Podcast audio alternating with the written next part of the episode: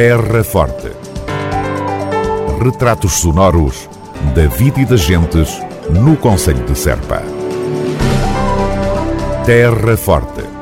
Serpa, o Conselho de Serpa, em revista. Oportunidade aberta para aceder a fundos comunitários surgiu para o Conselho de Serpa em março deste ano. Com esta janela de financiamento entreaberta, o município da Terra Forte avançou com diversas candidaturas que já vão dando lugar a obras destacáveis um pouco por todo o Conselho. No início dos quadros comunitários, os financiamentos são mais fechados e têm as regras mais apertadas. Tomé Pires, presidente da Câmara Municipal de Serpa. E muitas das vezes os financiamentos são quase exclusivos para as sedes de Conselho. Por exemplo, se há um financiamento ligado ao Centro Histórico, onde é que pode ser feito no Conselho de Serpa? Aqui onde estamos. Eu não posso ir fazer uma candidatura ligada a um centro histórico em Brinches, em Valvargo, em Pias, em Aldeia Nova. Porque não há um centro histórico identificado nem classificado, pronto, não tinha hipótese de ser, dessa candidatura ser aprovada. No início do quadro comunitário, as regras são mais apertadas, mas ao longo, ao longo do quadro comunitário, eh, e o quadro comunitário tem 7 ou 8 anos, né? à medida que se vai aproximando do fim, as regras vão sendo mais flexíveis. E isto porque já ouviram às vezes falar ah, Portugal está muito abaixo da taxa de execução, ou seja, vem dinheiro para cá, simplificando a coisa, e a gente não sequer é capaz de gastar. Já ouviram uma conversa ou outra destas, né? A Europa manda para cá dinheiro e a gente não sequer temos projetos suficientes para gastar. Aqui outra nota. A Europa manda dinheiro, mas não vem à bola. Mandam, mas eh, a gente também paga. Atenção, né? não são os bons moços que mandam para cá dinheiro e a gente não. Isso é tudo negociado. Mas o que é um facto é que às vezes vêm verbas para uma determinada área e não há projetos suficientes e já tem acontecido dinheiro devolvido. Isso há que não queremos, não é? Pronto. E então o que é que acontece? À medida que o quadro comunitário vai aumentando, as regras vão sendo mais flexíveis e deixam-nos fazer candidaturas a sítios ou a tipos que antes não deixavam no início. E foi por isso que a gente, no final do ano passado, não, no final do ano, para aí, agosto ou setembro do ano passado, fizemos uma candidatura para ampliar a rede museológica.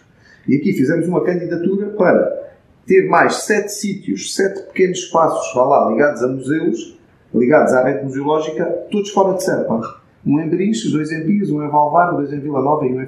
Sete. E fizemos essa candidatura porque já tínhamos trabalho feito. O que é que aconteceu? A candidatura foi aprovada este ano em fevereiro. Tomé Pires apresenta detalhes acerca dos sete projetos descentralizados da rede museológica, equipamentos que irão dignificar a atividade cultural por todo o Conselho de Serpa. Em Vila Nova, o espaço chama-se Casão do Cante. O que é que é isto? É um espaço que existe em Vila Nova ao lado do Cineteatro, um espaço que é conhecido pelo Casando da, Cooperativa, em que aí vai passar a ser o Casando do Canto. O que é que é isso? É um espaço que a gente quer que dê resposta aos grupos corais para eles guardarem algum do seu espólio, para eles poderem ensaiar, para eles poderem receber pessoas, ver um grupo de pessoas que querem ouvir o um ensaio, não sei o quê, querem fazer um petisco, querem jantar, há lá uma kitchenette, há um espaçozinho para se poder cozinhar não sei o quê, e podem sentar todos lá a cantar modas, a comer e a ver não sei o quê. Tem uma pequena exposição acerca dos grupos corais de Vila Nova, fala do canto de Vila Nova. Pronto, e é um espaço esse dedicado ao canto, que cá está, dentro da rede museológica, que se chama o do Canto.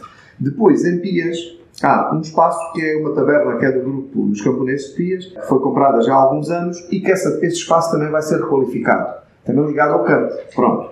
Depois há outros que não são bem tão ligados ao canto, mas o canto também cabe. Em Ficário há um espaço que se chama a Casa das Artes, que vai ser qualificada, também vai ter espaço para os grupos corais ensaiarem, para poderem receber pessoas e, e, tudo mais.